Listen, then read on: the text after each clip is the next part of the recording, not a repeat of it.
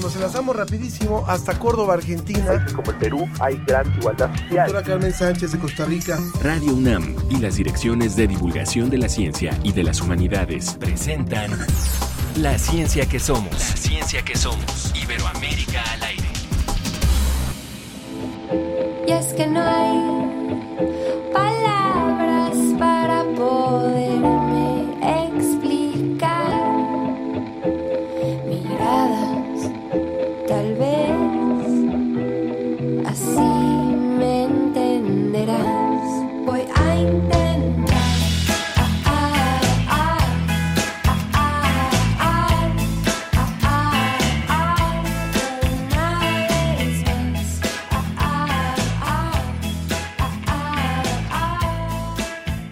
Bienvenidos a La Ciencia que Somos. Iniciamos un nuevo programa escuchando a Madame Recamier, cantante, compositora y productora mexicana independiente. En su música mezcla géneros como el folk, el reggae y rock. Madame Recamier que hoy nos presenta Quiero.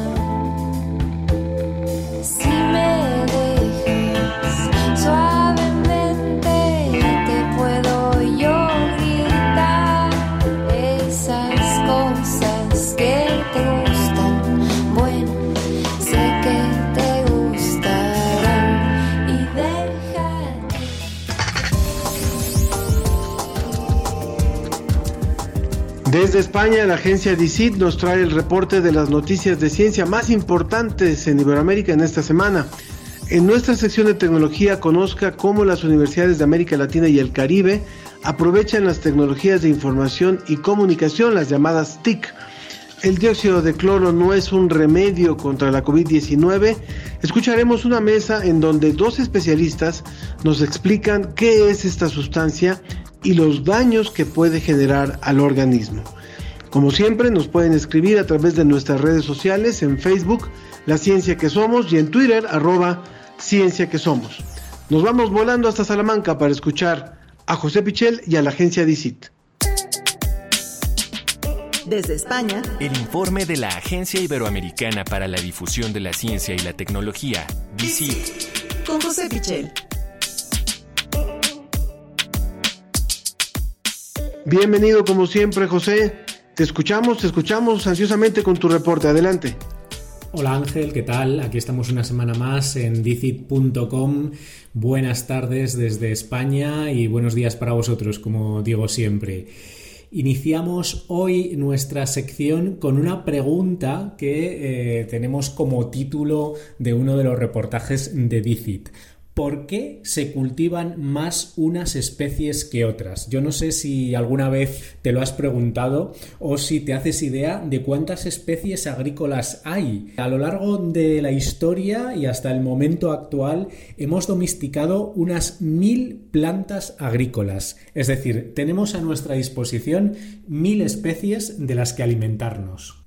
Sin embargo, la realidad es que apenas aprovechamos todo ese potencial de las mil especies, realmente muy pocas, muy pocas se utilizan de forma extensiva, es decir, eh, forman parte de las grandes explotaciones. El 60% de lo que se cultiva se centra solo en cuatro tipos de alimentos, arroz, maíz, trigo y soja. Y la pregunta es, ¿cómo hemos llegado a quedarnos tan solo con cuatro plantas básicas eh, si hemos llegado a domesticar eso, alrededor de un millar? Esa pregunta es la que intenta responder un estudio de científicos españoles, también en colaboración con científicos británicos, y la respuesta es tan compleja que han llegado a elaborar una especie de árbol filogenético de todas esas especies, casi esas eh, mil, en concreto 866 especies agrícolas de diversa índole, desde las más predominantes en los sistemas agrícolas, eh, como decía el maíz, la soja, el arroz, a otras que apenas las conocemos. Así han podido ver cómo influyen numerosos factores, la historia, la evolución de las propias eh, plantas, la geografía mm, a la que pertenecen y, cómo se ha ido eh, extendiendo su cultivo, las condiciones climáticas que eh, las propiciaron en la antigüedad.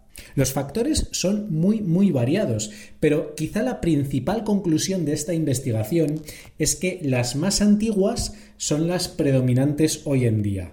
Es decir, que a lo largo de los siglos y de los milenios ya que llevamos mm, el ser humano como especie asentada, como especie eh, sedentaria que se ha dedicado a cultivar el campo, se han ido imponiendo eh, esos tipos de, cultivos que hoy en día son tan importantes. Eh, repito, el maíz, el arroz, el trigo, la soja, pero quizá también muchas verduras que conocemos o las patatas, bueno, todas todas esas plantas que hoy en día constituyen nuestra alimentación ya estaban presentes desde muy antiguo, aunque las hemos ido domesticando, las hemos ido adaptando y hay diferentes variedades por el mundo. Sin embargo, lo más importante de este estudio es que revela la debilidad del sistema alimentario mundial. Es decir, está basado en tan pocas especies que no sería resiliente ante cambios. Y precisamente ahora que estamos en este cambio global, en este cambio climático que puede amenazar a algunas especies o los cultivos concretos en zonas eh, concretas, vemos la importancia que tiene todo esto. Si las condiciones climáticas o las plagas eh, amenazan una determinada planta, un determinado cultivo eh, que es fundamental. Estoy pensando, por ejemplo, en el arroz, en zonas de Asia, que es casi un monocultivo. Desde luego, eh, la alimentación humana se pone en peligro. Así que, en el lado bueno, también hay que decir de este estudio que nos muestra el potencial de otras especies menores, otras especies que están ahí en un porcentaje eh, muy minoritario de cultivo, pero que mm, nos darían grandes soluciones a nuestra alimentación. Interesante, sin lugar a dudas, José. Vámonos, vámonos directamente a tu segunda información, la segunda nota que nos has preparado. Acabamos hoy con una propuesta muy interesante de científicos del CONICET de Argentina y es que van a estudiar la icnología de la Luna. La icnología es eh, la disciplina que estudia las huellas o eh, las señales de actividad que quedan en los sedimentos, en las rocas eh, debido a los seres vivos. Y podemos preguntarnos qué sentido tiene estudiar esto en la Luna. Bueno, pues podemos analizar las trazas y otros registros de la actividad humana que ha quedado en el satélite. Desde la famosa huella de Neil Armstrong, cuando pronunció las palabras un pequeño paso para el hombre y un gran salto para la humanidad, hasta artefactos tecnológicos que han quedado allí después de las misiones Apolo. En la Luna perduran las huellas humanas, pero hay también basura, elementos de trabajo, una bandera, pelotas de golf, eh, numerosos objetos que los exploradores abandonaron después de dejar la Luna. Este tipo de cosas ya se conoce como tecnofósiles y en realidad aunque el ser humano desapareciera ahora mismo, ya habría dejado su huella en el satélite. De hecho, sabes que algunos geólogos ya hablan de antropoceno como una nueva era geológica por todo el impacto que está teniendo nuestra especie en el planeta Tierra y que dicen estos investigadores argentinos que se podría extrapolar ya eh, más allá de la Tierra, más allá de nuestro planeta, en este caso en la Luna. También hay que tener en cuenta que estamos en un momento en el que se piensa en Marte y se piensa en reactivar misiones tripuladas a la Luna. Entonces los científicos argentinos embarcados en este proyecto dicen, bueno, es un momento interesante para catalogar toda la huella que de momento ya hemos dejado en la Luna y que muestra que el ser humano ha llegado allí y que ha tenido ya un pequeño impacto en, nuestro satélite. Veremos cómo sigue siendo ese impacto a partir de ahora en las próximas décadas y si llegamos a Marte en lo que queda del siglo XXI también será una manera de comparar cómo es eh, nuestra huella eh, en ese planeta y la huella que comenzamos a dejar ya en el siglo XX en la Luna. Un trabajo muy interesante que, eh, más allá del valor científico que tiene en sí mismo, también nos invita un poco a la reflexión filosófica y a pensar en el impacto que tenemos no solo ya en la Tierra, sino hacia donde nos acercamos. Esto es todo por hoy, Ángel. Eh, ya sabéis, como siempre, en dicit.com muchísima más información de ciencia, de tecnología, de innovación de todos los países de Iberoamérica. Un saludo para todos. Como siempre, es un gusto escucharte, José, y agradecemos a la agencia DICIT que nos hayan eh, aportado con esta colaboración como cada semana. Recuerden que pueden visitar el portal de dicit.com en donde pueden encontrar más información de ciencia a nivel iberoamericano. Gracias José, que tengas muy buen fin de semana. Tecnología hoy. Me conecto, luego existo. Con DGTIC. Continuamos en la ciencia que somos y me da muchísimo gusto presentar a la doctora Marcela Peñalosa. Ella es directora de colaboración y vinculación de la Dirección General de Cómputo y de, Tecnologías de la Información y la Comunicación de GETIC de la UNAM. ¿Qué tal, Marcela? Muy buenos días. ¿Qué tal? ¿Cómo estás, Ángel? Mucho gusto y gracias por la invitación. No, muchas gracias a ustedes. Bueno, cuéntenos, por favor, acerca de esta de, esta, de este punto en el que se pusieron de acuerdo las grandes universidades, las macro universidades de América Latina, para colaborar en lo que son tecnologías de informática, de, cómputo. Bien, Ángel, pues eh, es una iniciativa que la UNAM y la Universidad Central de Venezuela impulsaron desde el año 2002 eh, con el auspicio del Instituto Internacional de la UNESCO para la Educación Superior de América Latina y el Caribe pues para promover la colaboración regional entre las macrouniversidades.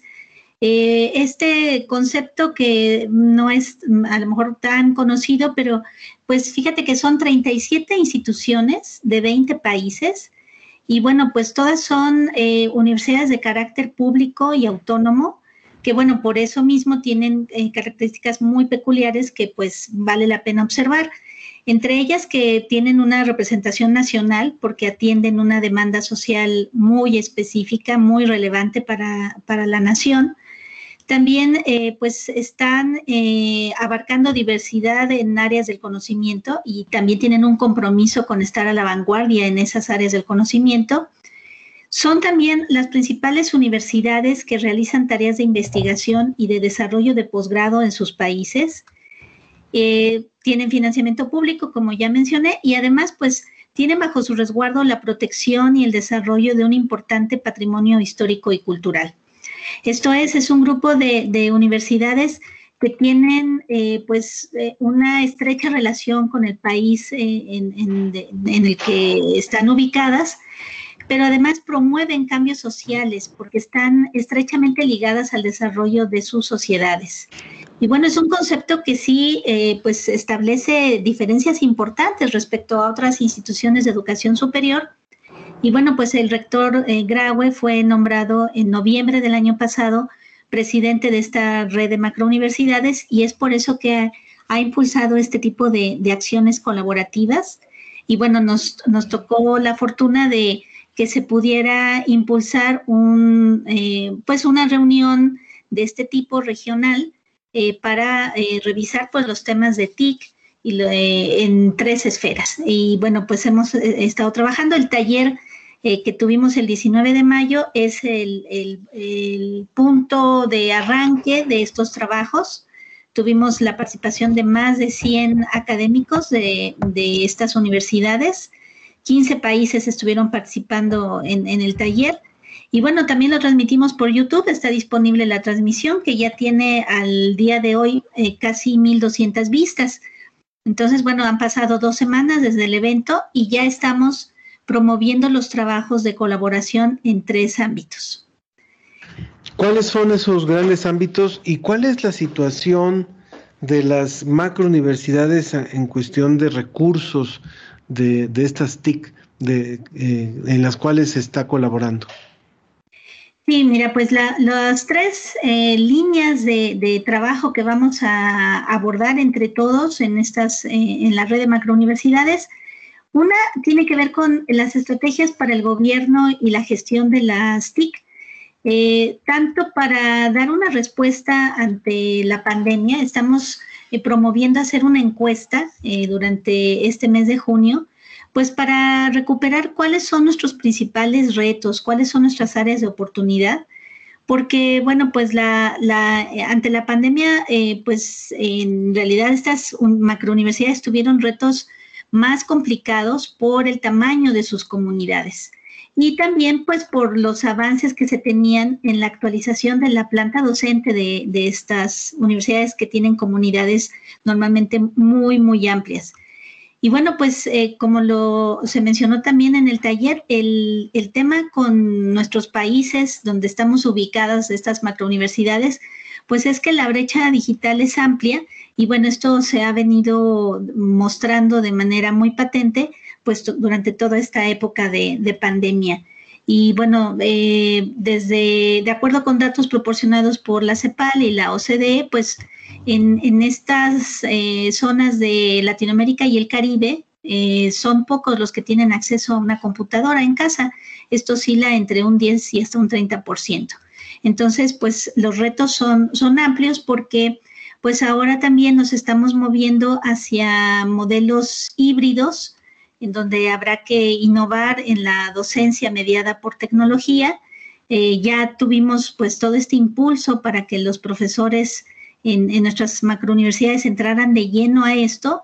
Por supuesto, también los alumnos buscando la conectividad, las herramientas. Ha habido programas de préstamo eh, de dispositivos, de facilitación hacia los alumnos para contar con las herramientas necesarias, pero todavía hay mucho que hacer porque estamos transitando ya hacia modelos híbridos y esta es una voluntad que se aprecia pues ya como un factor común eh, entre las macrouniversidades. Y un tema también eh, que nos motiva a impulsar eh, pues diferentes acciones de movilidad, que es de por sí una tradición que traía la red de macrouniversidades, la promoción de becas y de programas de movilidad de los alumnos, eh, por eso en el taller de TIC en macrouniversidades eh, decidimos eh, atender también la parte de inteligencia artificial y sus aplicaciones. de hecho, fue uno de los conversatorios que integró el programa académico y donde, bueno, pues los investigadores de distintas universidades coincidieron en los temas en que se investiga en inteligencia artificial lo cual abre muchísimas posibilidades de colaboración regional, que es lo que se está buscando. Es muy importante lo que nos estás comentando porque finalmente eh, la pandemia vino también a reforzar, por un lado, el uso de estas tecnologías y la necesidad cada vez de una eh, de un desarrollo mucho más eficiente de las mismas, ¿no? Así es, y, y, entonces en ese proceso estamos, vamos a hacer estos recuentos para compartir las prácticas. Aquí lo, que fue también un consenso entre los participantes en, el panel, en los paneles que se organizaron, pues es que tenemos eh, precisamente esta, eh, esta oportunidad al estar eh, integrados en la red de macrouniversidades de compartir las soluciones a las que llegamos a partir de todos estos retos que nos ha significado la pandemia. Pues porque también el modo como se utilizan ahora las, las tecnologías de información y comunicación, no solo para la docencia, sino también para la investigación, para el trabajo administrativo, para todos los procesos de apoyo a la función docente, que es la, la esencial de las macrouniversidades, pues han estado cambiando a, partir de tener que hacer eh, trabajos de manera remota. Entonces, hay también una, una iniciativa para que a partir de estos trabajos conjuntos podamos, eh, por ejemplo, crear una comunidad que atienda procesos de certificación documental, que también ha sido un área de, importante de, necesidades que atender en esta pandemia, porque pues las universidades deben transitar hacia modelos ya sin papel y con certificaciones digitales que sean válidas, al igual que los, los documentos que normalmente utilizamos para probar los estudios que hemos tenido o los procesos educativos que hemos cursado en las macrouniversidades. Entonces, sí, las áreas son, son amplias, hay en soluciones tecnológicas disponibles y lo que vamos a hacer al, crear estos grupos colaborativos de trabajo, pues es compartir estas soluciones y, no estar todos eh, abordando los mismos problemas, sino realmente hacer una sinergia que favorezca a nuestras instituciones. Para cerrar, para cerrar, Marcela, ¿podemos explicarle un poquito también y darle contexto al público qué son, cuáles son estas macrouniversidades, cuáles son las características de una macrouniversidad y cuáles son en particular las que integran a esta red que en la cual pues la UNAM y la Universidad de Venezuela han tomado un liderazgo importante? Sí, con gusto. Pues mira, la, una característica mm, mm, que, hace la diferencia en una macrouniversidad es su responsabilidad social. Eh, estas macrouniversidades, pues, contribuimos de manera notable a solucionar problemas de la sociedad y por eso estamos a cargo de, de museos, de observatorios astronómicos, de programas de protección civil, de prevención de desastres, tenemos también una vocación de vincularnos y de hacer transferencia de conocimiento y de tecnología a, nuestros sectores público, privado, social. Y también tenemos iniciativas muy relevantes de extensión universitaria para atender comunidades vulnerables, para poder atender hospitales universitarios, eh, consultorios jurídicos y programas de atención integral a la salud y a diferentes necesidades sociales. Y en ese sentido, pues de las 37 universidades que forman la, red de macrouniversidades, eh, tenemos eh, de las más importantes de América Latina y el Caribe, eh, por ejemplo, de Brasil tenemos a las universidades de Sao Paulo, a la Estatal de Campiñas, a la Federal de Río de Janeiro, a la Federal de Minas Gerais. En Argentina, que también tuvimos una participación importante en el taller, están participando la Universidad de Buenos Aires, la Nacional de Córdoba, la Nacional de La Matanza, la Nacional del Nordeste, la Nacional de La Plata. Y bueno, así recorremos todo el continente. Tenemos una Universidad de Paraguay, una de Uruguay también, otra de Bolivia, de Chile, de Ecuador, de Perú, tres universidades de Venezuela. Tenemos eh, también una de Colombia, una de Cuba, una de Puerto Rico, una de República Dominicana, de El Salvador, de Guatemala, Honduras, Nicaragua, Panamá. Dos de Costa Rica, eh, la Nacional de Costa Rica y la Universidad de Costa Rica. Y bueno, de nuestro país tenemos, además de la UNAM, al Instituto Politécnico Nacional, a la Autónoma de Nuevo León, a la Autónoma de Tamaulipas, a la Autónoma de Sinaloa, a la Universidad de Guadalajara, a la Universidad Veracruzana y a la Benemérita Universidad Autónoma de Puebla. Entonces, el el universo de nuestras macrouniversidades es muy rico, tenemos realmente académicos muy destacados, muy comprometidos y bueno, vamos a, generar grupos de trabajo verdaderamente interesantes, con un intercambio muy favorable para nuestras comunidades académicas. Pues nuevamente, doctora Marcela Peñalosa, muchísimas gracias, directora de colaboración y vinculación de la Dirección General de Cómputo y de Tecnologías de Información y Comunicación de GETIC de la UNAM. Gracias por esta colaboración que hoy hacen con nosotros y, felicidades por esta gran labor que se está haciendo a partir de las macrouniversidades con este liderazgo importantísimo de la UNAM. Muchas gracias nuevamente, DGTIC. ¿Y a ti? Gracias a ustedes, Ángel. Y esperemos pronto compartirles lo que hemos avanzado. Por supuesto. Muchísimas gracias. Continuamos en La Ciencia que Somos. No se vaya. La Ciencia que Somos. Iberoamérica al aire. Sabás Canseco trabajaba en Amecameca en su taller de torno, un sábado cualquiera, cuando su hija le trajo la gaceta de la UNAM. La nota le interesaría. Sabás llevaba años subiendo al Iztaccíhuatl y cada vez que iba decía que el glaciar de Ayoloco estaba más chiquito. Ayoloco, por cierto, es una palabra náhuatl que significa en el corazón del agua.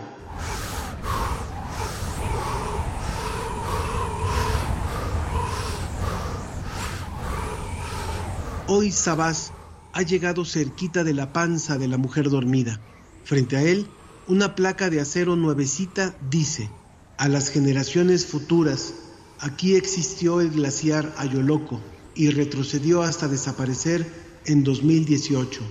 En las próximas décadas, los glaciares mexicanos desaparecerán irremediablemente.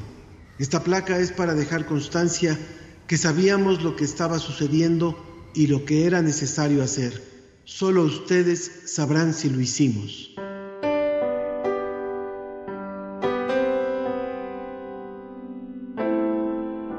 Sabás mira el cielo, imagina el amanecer del pasado 22 de abril, el día de la Tierra.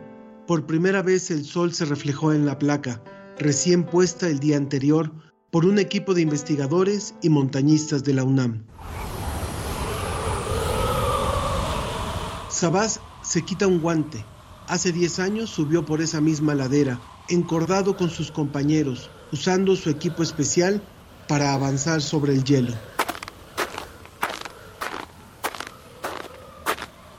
La roca donde está la placa tiene grietas, son las cicatrices que dejó el glaciar al retraerse. Los dedos de Sabás, respetuosos, las recorren. Los glaciares no son una nevada cualquiera, son masas de hielo que persisten en las cumbres durante todo el año. Se alimentan de la nieve y la transforman en hielo. El Ayoloco era uno de los pocos glaciares permanentes en México.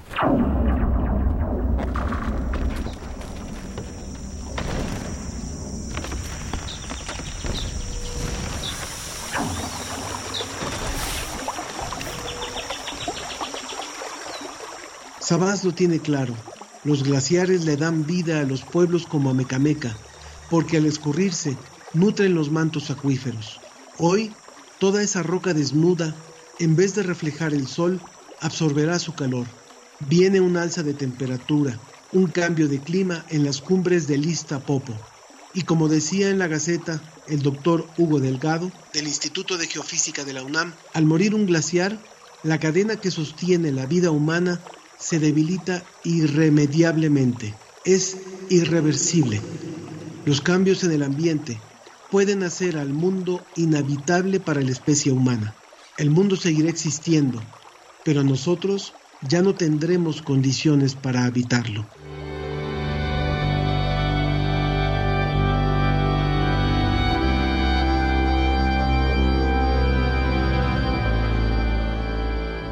Como dice el poema Malpaís de José Emilio Pacheco, que se leyó al poner la placa, cuando no quede un árbol, cuando ya todo sea asfalto y asfixia o malpaís, terreno pedregoso sin vida, esta será de nuevo la capital de la muerte.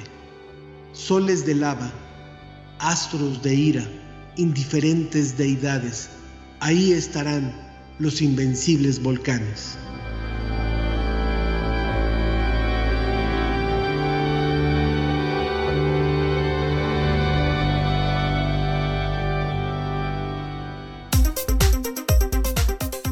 Un guion de Nuria Gómez con información de Gaceta UNAM. Síguenos en Twitter. Arroba Ciencia que Somos. Búscanos en Facebook como La Ciencia que Somos.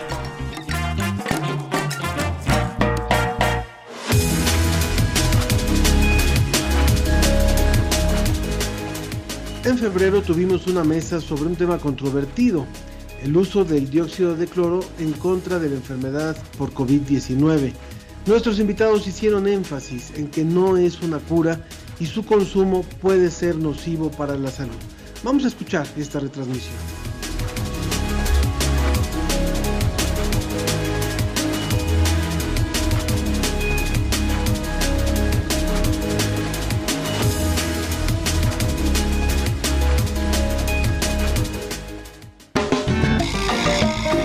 La ciencia y sus respuestas están sobre la mesa.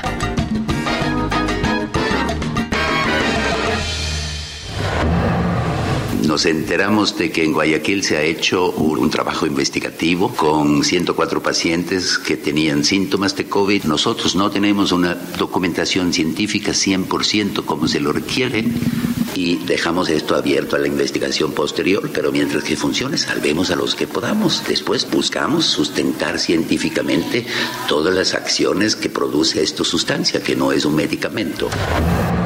Sí le funciona para eliminar COVID. No hace daño, de hecho yo lo consumo, pero eh, como hay un proceso de, de, de, desintoxicación, entonces a veces causa como si le fuera a dar diarrea, a otras gente les duele la cabeza. Como les cae el dióxido, a todos les cae excelente. La botella de un litro está en 550 pesos, serían más 200 de envíos. Todos los que trabajamos dióxido de cloro lo trabajamos de una manera artesanal. Este no es un producto hecho en ningún laboratorio ni en ninguna marca farmacéutica. Nosotros somos alcaldes, pero aparte de ser alcalde soy médico y sobre todo pues somos autoridad en salud pública en nuestro municipio. La COFEPRIS ha mencionado que no se pueden establecer este tipo de tratamientos por su toxicidad, pero yo quiero que me demuestren aquí en México estudios científicos donde bueno no pues hay el tema del dióxido de cloro genera muchísima muchísima controversia y eh, por eso hemos querido dedicar este esta emisión sobre la mesa también para hablar de, de este de este recurso que en algunos lugares se ha hecho muy popular. Podemos ver videos en Bolivia, en Ecuador, en distintas partes donde hay filas enormes de personas queriendo comprar este producto. E incluso hay cartas, por ejemplo, enviadas por los por los por 10 obispos en, en Ecuador al presidente Lenin para que para que autorice la investigación de este producto. De manera que hemos querido invitar a este programa a la doctora María Jiménez Martínez, ella es coordinadora del posgrado en farmacología clínica de la Facultad de Medicina de la UNAM, y al doctor Omar Sued, presidente de la Sociedad Argentina de Infectología y doctor en Medicina por la Universidad de Barcelona. Bienvenidos ambos y gracias por estar aquí con nosotros hoy en La Ciencia que Somos. Al contrario, muchas gracias por la invitación, Ángel. Este, gracias, gracias por invitarnos. Muchas gracias. Hola, ¿qué tal, Ángel? Muchísimas gracias por la invitación. Bienvenidos, bienvenidos. Bueno, hay mucha controversia y lo que buscamos en esta emisión es, por supuesto, dar información eh, eh, científica, eh, información severa sobre lo que representa este producto las, las supuestas o las ventajas o las desventajas y los riesgos que algunas entidades han, han marcado. Doctora, doctora Jiménez, eh, en realidad, ¿por qué se ha popularizado en este momento de pandemia el uso de este, de este producto del dióxido de carbón, de dióxido de cloro, perdón? Sí, bueno, yo creo que tiene explicaciones desde el punto de vista eh, psicológico del paciente. Eh, la, las personas quienes promueven el, producto hablan un lenguaje científico que en realidad más bien cae en el, en el ámbito de la pseudociencia. Ellos, eh, quienes lo, lo, promocionan, hablan de, de ciertos mecanismos de acción, los cuales pues no son realmente, realmente del todo ciertos.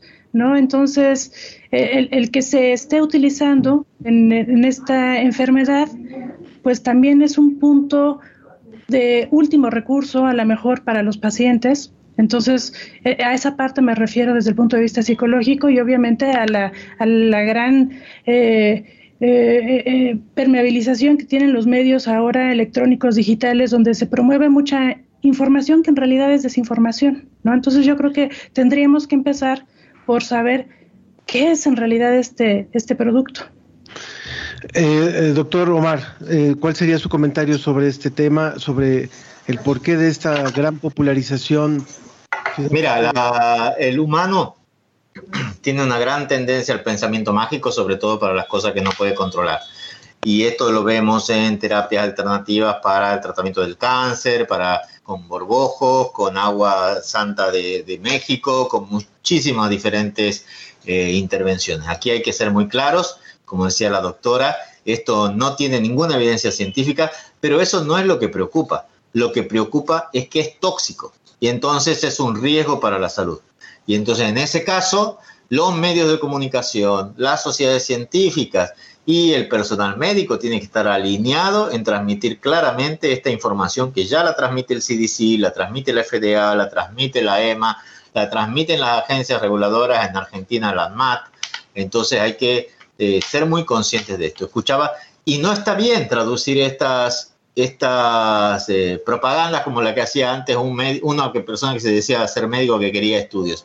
Uno no puede hacer estudios de todo. Si vos crees que la nafta o la gasolina es efectiva para matar el coronavirus, no se puede pedir hacer un estudio con, con gasolina. ¿no? Hay, hay criterios para establecer qué medicamentos se entran en investigación clínica y esos criterios son la eficacia en la fase 1, en la fase preclínica animal, y recién ahí después en vitro animal y después recién en la fase 1, fase 2 y fase 3. ¿no? Entonces realmente eh, hay, estudios registrados de dióxido de cloro, obviamente para, porque es lavandina, porque es agua clorada, para eh, eh, obviamente.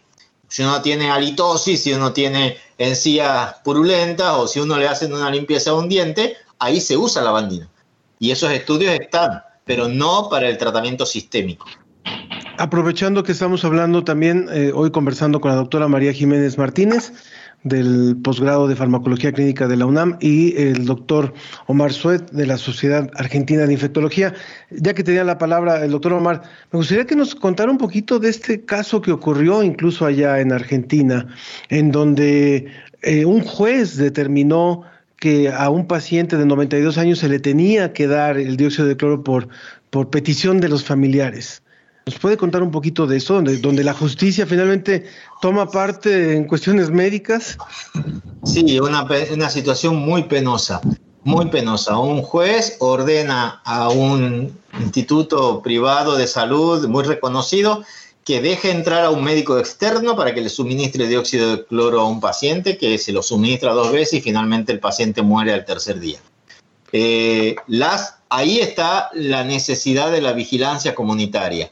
Y ahí es donde la Sociedad Argentina de Infectología, a quien yo represento como presidente, le iniciamos una demanda judicial tanto al médico que entró y administró dióxido de cloro por ejercicio ilegal de la medicina, por prometer cura milagrosa con un producto no farmacéutico, como lo establece nuestro Código Civil, y al juez que hizo el pedido una denuncia en la Cámara, eh, digamos, en la, Cámara Judicial. Eh, por incumplimiento de, de, de las funciones como funcionario público. Estamos eh, haciendo el seguimiento de esas dos denuncias y ojalá que podamos avanzar, pero digo, no hay que ser, en esto no hay que ser tibio. Hay situaciones en las que uno puede hacer la vista gorda, pero en, en situaciones que pueden poner en riesgo la salud uh, de terceros hay que y que generan un negocio para, un, para, para una parte, porque también seamos sinceros, esto es algo que uno puede hacer, digamos, que, que eh, puede hacer en su casa y te lo venden, ¿no? Entonces claro. esto tiene mucha repercusión porque hay un pensamiento mágico, una necesidad de recibir algo, una sustancia barata, pero que en realidad no es barata porque alguien la está fabricando a precios irrisorios y, y te la vende, y, y, una toxicidad final, ¿no? Entonces en eso no hay que ser, en estas cosas hay que ser un poquito, eh, muy, eh, no un poquito, hay que ser duros, hay que muy ser muy claros. Doctora María, eh, ¿cuáles serían las principales repercusiones que está comprobado que puede generar el consumo humano de este, de este producto del dióxido de cloro? Sí, mire, el, el dióxido de cloro cuando, cuando se entra en contacto, desde, desde el momento que entra en contacto con la boca, se va a transformar o se va a desnaturalizar en, en dos átomos de oxígeno y un ion cloruro. Esto impacta en dos situaciones. Una, el ion cloruro va a afectar el equilibrio eh, electrolítico y, por otra parte, eh, eh, los oxígenos van a formar cloritos y cloratos que van a tener una capacidad oxidante muy importante. ¿A qué me refiero? Bueno, pues entonces ahí va a afectar el balance redox. En términos, para que la gente que nos esté escuchando, ¿qué significa? Eh, nuestro pH normal en, sangre oscila en, alrededor de 7.3, 7.35. Bueno, cuando un paciente tiene COVID, eh, lo que ocurre es que disminuye su capacidad eh, respiratoria y no puede eliminar adecuadamente el dióxido de carbono. Esto ocasiona que se vaya eh, eh, eh, concentrando en sangre el dióxido de carbono y vaya disminuyendo el pH generando una, una acidosis respiratoria. Los niveles de pH en sangre en, en, el humano son muy cortos. Es decir, si el pH es de 7.35 y baja a 7.3, a 7.28 ya no es adecuado para, para, la vida e inclusive puede generar una, una, una Ahora, ¿Qué pasa con, eh, con estos eh, eh, elementos que nosotros tenemos para controlar este pH en, sangre? Pues aquí entra muy importante la, función del riñón. La función del riñón entonces trataría de compensar tratando de, de, jalar o, de quitar carbonato, este bicarbonato, para compensar esta, esta acidosis respiratoria. Sin embargo, ahora tenemos un exceso de cloro y el exceso de cloro eh, a nivel celular va a hacer que se tire más el bicarbonato y en lugar de que el riñón nos ayude para compensar esta acidosis respiratoria, va a contribuir aún más ahora con una acidosis metabólica. Es decir, en términos cortos, afecta la función respiratoria, afecta la función renal y clínicamente, ¿eso cómo se traduce? Bueno, pues se va a traducir en, una insuficiencia respiratoria severa, si aumenta esta acidosis este, respiratoria o acidosis metabólica, pues también va a causar daño en los eritrocitos, los va, los va a romper. Los eritrocitos son los, los encargados de transportar el oxígeno y entonces son muy lábiles a los efectos oxidantes eh, que están ocurriendo por, por todos estos efectos que tiene el dióxido de cloro. Y bueno, al final va a causar una insuficiencia renal, una insuficiencia hepática aguda y por supuesto en algunos casos importantes eh, pues puede llegar a la muerte. Casos no tan graves pues únicamente puede presentarse irritación en las mucosas, en la boca, en el esófago, en el estómago, diarrea, vómitos, ¿no? Pero ya en casos eh, severos, pues podemos llegar incluso hasta la muerte del paciente, por todos los mecanismos generales que les acabo de, comentar. Entonces, no es tan sencillo, ¿no? este, este, este producto, ¿no? No es un medicamento, es un químico, hace daño. Alguna vez hemos visto, y tal vez retomando también lo que se mencionaba hace unos momentos, eh, hemos visto a los, a los tragafuegos en las esquinas de nuestros países y estos que y, nos, y nos hemos cuestionado sobre el gran daño que esto les hace al organismo y generalmente son personas que viven en la calle o eh, gente en situación de calle. Bueno, pues a lo mejor estamos, eh, quienes estén tomando este medicamento es como si estuvieran unos traguitos, algo que les va a hacer una afectación que puede ser irreversible. A mí me gustaría preguntarle también al doctor Omar Sued, allá en Argentina, bueno, en el caso mexicano han, han habido laboratorios y han habido más, más bien seguros, seguros de gastos médicos, que han dicho si, si un paciente tiene algún padecimiento producto de la ingesta de este, de este del, dióxido de cloro no se le va a cubrir. ¿Ha sido el mismo caso en Argentina?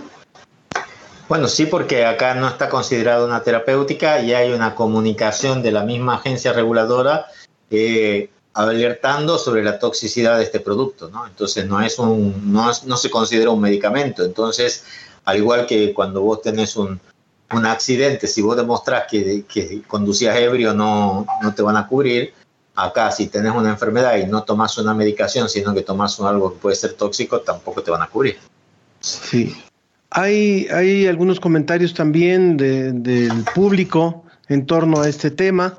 Eh, que nos que nos preguntan también sobre esto de antes de antes de eso un comentario para el público porque hay una cosa que la gente no tiene clara, ¿no? Yo escucho a veces, sí, porque mi mamá tomó dióxido de cloro y se mejoró, o mi papá tomó dióxido de cloro y no le agarró el COVID. La gente tiene que tener presente que el 98% de las personas se van a curar que tienen COVID, ¿sí? A nivel 2,7 la mortalidad en Argentina, obviamente que si tiene 70 años eh, tendrá una mortalidad del 15%, mucho más, mientras más grande, mayor, ¿no? Entonces, el hecho de que las personas, la gran mayoría de personas que tomen dióxido de cloro van a mejorar el COVID, lo pueden empeorar un poco, como decía la doctora, sobre todo las personas mayores con, problemas graves, pero el hecho de que hayan salido adelante no significa que haya sido el responsable del dióxido de cloro. Entonces, en ese sentido, tienen que tener claro que les va a costar más salir, les va a costar más respirar, les va a dar daño renal y van a salir adelante porque la tendencia del organismo es a tratar de, curar. La teoría del dióxido de cloro, totalmente errada, es que le modifica, digamos, la, capacidad de oxígeno, justamente hace lo contrario, la, la doctora explicaba anteriormente. Entonces, no, no es una evidencia que alguien lo haya recibido y no se haya infectado o se haya curado. Creo que esto responde un poco a la pregunta que hacía Alan Camacho. Decía, ¿qué onda con el consumo del dióxido de cloro? Que no se supone que te mata. Conozco a personas que dicen que lo toman y no se han enfermado. Creo que tiene que ver con la lógica de lo que estaba Exacto, porque no es un veneno 100% efectivo, es un producto que si vos tomás a baja dosis, como si te vas al baño en tu casa y tomás una tapita de lavandina, no te vas a morir por eso, pero si en ese sentido tenés una insuficiencia renal, ya tenés daño pulmonar y en vez de tomarte una tapita te tomas un vaso, quizás sí te mueras, ¿no? Entonces, por eso es la precaución, pero no tiene ningún efecto beneficioso demostrado como para que uno le pueda decir, bueno, trata de tomarlo. No tiene ningún efecto, todos los efectos son negativos.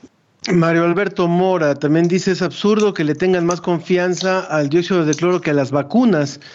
Y Ernesto Durante pregunta, ¿qué efectos podría tener una persona con alergia al cloro, con coronavirus avanzado o alguna enfermedad grave al consumir esa sustancia? Muchos dicen que sirve para frenar el cáncer y otras enfermedades. Ha sido la MNS, el tratamiento milagroso para el HIV, para el cáncer, para el autismo, para todo eso que no tiene una cura clara. Estos, eh, esta gente inescrupulosa lo ha querido posicionar. Yo lo que tiene que tener claro la gente es que los estados nacionales tratan de hacer inversiones para mejorar la salud de sus poblaciones y tratan de que estas inversiones sean lo más barato posible. Si hubiera, si fuera efectivo, así como en algunos distritos se da amoxicilina gratis para, para los pacientes que ya tienen una neumonía, qué mejor que utilizar este medicamento si hubiera después de 40, de 60 millones de, de infectados, de 2 millones de muertos, eh, seríamos muy necios de si tuviéramos algún mínimo de indicio de que esto pudiera ser útil, de, de haberlo evaluado, probado o utilizado, ¿no? Pero realmente no somos tan tontos la humanidad como para creer que esto funciona y no, y no utilizarlo. Realmente tenemos evidencia de que no funciona. Algo para cerrar, eh, nos vamos acercando hacia la recta final, doctora María Jiménez. Creo que el, el éxito que ha tenido en este momento de tanta incertidumbre un producto como este tiene que ver con que finalmente las personas están buscando alternativas, están buscando eh, soluciones para eh, lo que está ocurriendo. Y por eso es que recurre a esto, como nos lo dice ahora Rosa Marta Martínez, dice, yo ya estaría muerta o enferma desde hace cinco años que lo tomo y fácil como otros cinco parientes míos lo toman. Dice, efectos nocivos de la quimioterapia, medicina y sus efectos colaterales, millones de padecimientos. Bueno, eso nos dicen algunas personas del público. Pero finalmente decir, ¿qué alternativas en cuestiones para mejorar el- finalmente el sistema inmune? Que eso es lo que, lo que todo mundo busca, cómo, cómo me defiendo, cómo trato de prevenir un poco el que si, si llego a contagiarme, eh, por un lado tratar de evitar el contagio, y si no, cómo puede repercutir menos el contagio en mí. Bueno, yo creo que tenemos que seguir todas las recomendaciones que ya sabemos, el uso adecuado de cubrebocas, la sana distancia, lavado de manos, porque básicamente, eh, más que reforzar el sistema inmunológico, se trata de no entrar en contacto con este microorganismo. Hablar de reforzar el sistema inmunológico, mire, yo soy inmunóloga, hay, hay muchas cosas que, también se están estudiando, eh, que sería difícil emitir una recomendación porque también se requiere más, más evidencia al respecto desde, desde suplementos, pero que, que a mí en lo particular no me, no, no me quisiera comprometer para, para decir esto funciona con el sistema inmunológico. Sin embargo, sin embargo, cuidar el estado nutricional pues obviamente nos, nos va a ayudar eh, en general a la fisiología de todo el organismo. Eh, si nosotros tenemos alguna comorbilidad, es decir, alguna enfermedad crónica, diabetes, pues tenerla una diabetes controlada, apegarse al tratamiento, una hipertensión, apegarse al tratamiento. Claro. Si se, si se está so- con sobrepeso, pues tratar de hacer ejercicio para disminuir. ¿Por qué? Porque se sabe que esto, todos estos comorbilidades, pues de alguna manera impactan negativamente en el desarrollo y en el desenlace de la enfermedad. Entonces, eh, entiendo a la población, entiendo este, yo como persona el- la desesperanza de buscar un último tratamiento para mi familiar que, que se está muriendo, el miedo a la muerte. Claro. Sin embargo, yo creo que lo más importante ahorita es conservar lo que ya se nos ha estado diciendo y en el caso que ya estemos enfermos, pues tener una consulta médica, un seguimiento médico A para tiempo. evitar- exactamente para evitar cualquier complicación y como lo mencionaba el doctor hace un momento, la mayor parte de la gente va a salir con o sin o a pesar de el El tratamiento. dióxido de cloro. Y, y, y bueno, y el dióxido de cloro, pues a lo mejor nos ayuda a, a- a- a que progrese negativamente, ¿no? Entonces, mi, mi conclusión es, pues que no utilicemos compuestos derivados del dióxido de cloro, el MMS, ODS y todo, como, como le han llamado, ni para COVID ni para ninguna otra enfermedad. Y bueno, Muchas. pues, pues el, el- el- la, la gente se preguntará, bueno, si fuera tan tóxico, ¿por qué no vemos más gente que se cae de, de- de- de la toxicidad? Porque también lo mencionó el doctor. No, no, no es lo mismo tomar poquito, tomar mucho. Claro. Este, la gente lo está preparando en su casa. Sí. Ni siquiera lo debería estar haciendo. Entonces, los- Pues- el- la diversidad biológica en el espectro clínico depende también de, de la cantidad a la cual la gente se exponga. Muchas gracias, doctora María Jiménez Martínez, coordinadora del posgrado en farmacología clínica de la Facultad de Medicina de la UNAM, y doctor Omar Suet, presidente de la Sociedad Argentina de Infectología. A ambos, muchísimas gracias por toda la información que nos han dado hoy. Adiós, que le vaya muy bien. Eh, que estén muy bien, muchísimas gracias. La ciencia que somos. Iberoamérica al aire. ¿Quiénes se pueden vacunar? Hasta ahorita los estudios clínicos han incluido principalmente a adultos mayores de 18 años relativamente sanos, personas que si tienen alguna enfermedad la tienen bien controlada, que no están cursando por una descompensación y que son personas pues que cumplieron los requisitos para participar en los estudios clínicos. Esta información que han arrojado los estudios clínicos pues dice que se puede utilizar en sujetos mayores de 18 años pues con toda seguridad y que pues se vacunen principalmente las personas que están en mayor riesgo de que si les da COVID se les complique. Obviamente quien se puede vacunar pues serán las personas que de acuerdo a la edad les toque la vacuna en su localidad. Eso es muy importante. Hay un orden que se está diciendo y que se está tratando de seguir para la vacunación de manera prioritaria y también pues es de esperarse que las personas que se vayan a vacunar tengan pues lo más controlado posible sus enfermedades que no estén cursando por una infección aguda o por una enfermedad aguda para que pues su cuerpo pueda reaccionar lo mejor posible a la vacuna contra COVID.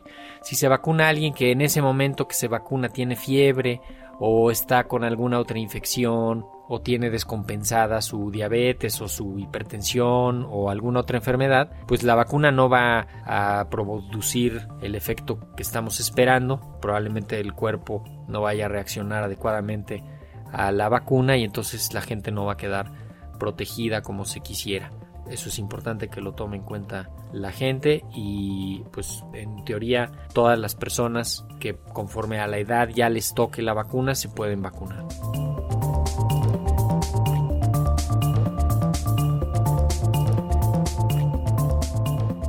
Doctor Mauricio Rodríguez, profesor y egresado de la Facultad de Medicina y vocero de la Comisión UNAM para COVID-19.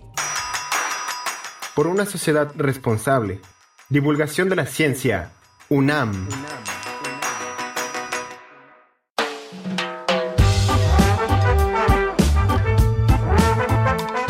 De esta forma concluimos nuestra emisión de hoy. Le agradecemos muchísimo que haya estado con nosotros. Nos vamos a ir escuchando ahora Mi Corazón con Madame Recamier. Y bueno, por supuesto que agradezco muchísimo al Departamento de Radio de la Dirección General de Divulgación de la Ciencia de la UNAM, Susana Trejo, Alma Cuadros, Ricardo Pacheco, Claudio Gesto, todos ellos de este maravilloso equipo. También en las redes sociales a Ricardo Olivares y Tania Benavides. Por parte de Divulgación de las Humanidades, Antonio Sierra y Jonathan López Romo. En Facebook Live, Roberto Ramírez. En la operación técnica en Radio UNAM, Arturo González. Y el apoyo de Microsoft a través de Moisés Luna y Carlos Pérez. Yo soy Ángel Figueroa. Que tenga un excelente día, cuídese mucho y nos escuchamos la próxima semana.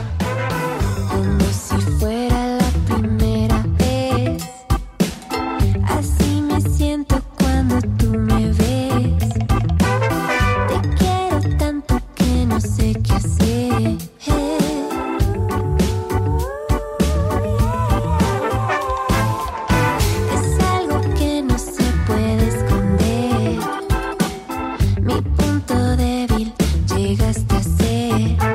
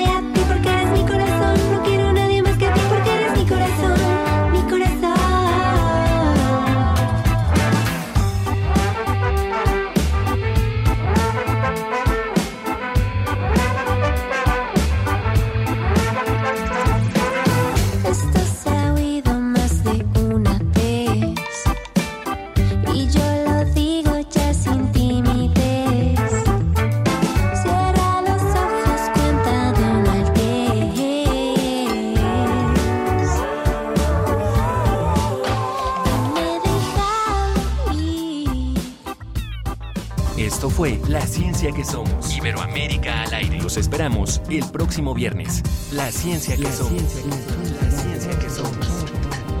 Una coproducción de Radio UNAM y las direcciones de divulgación de la ciencia y de las humanidades.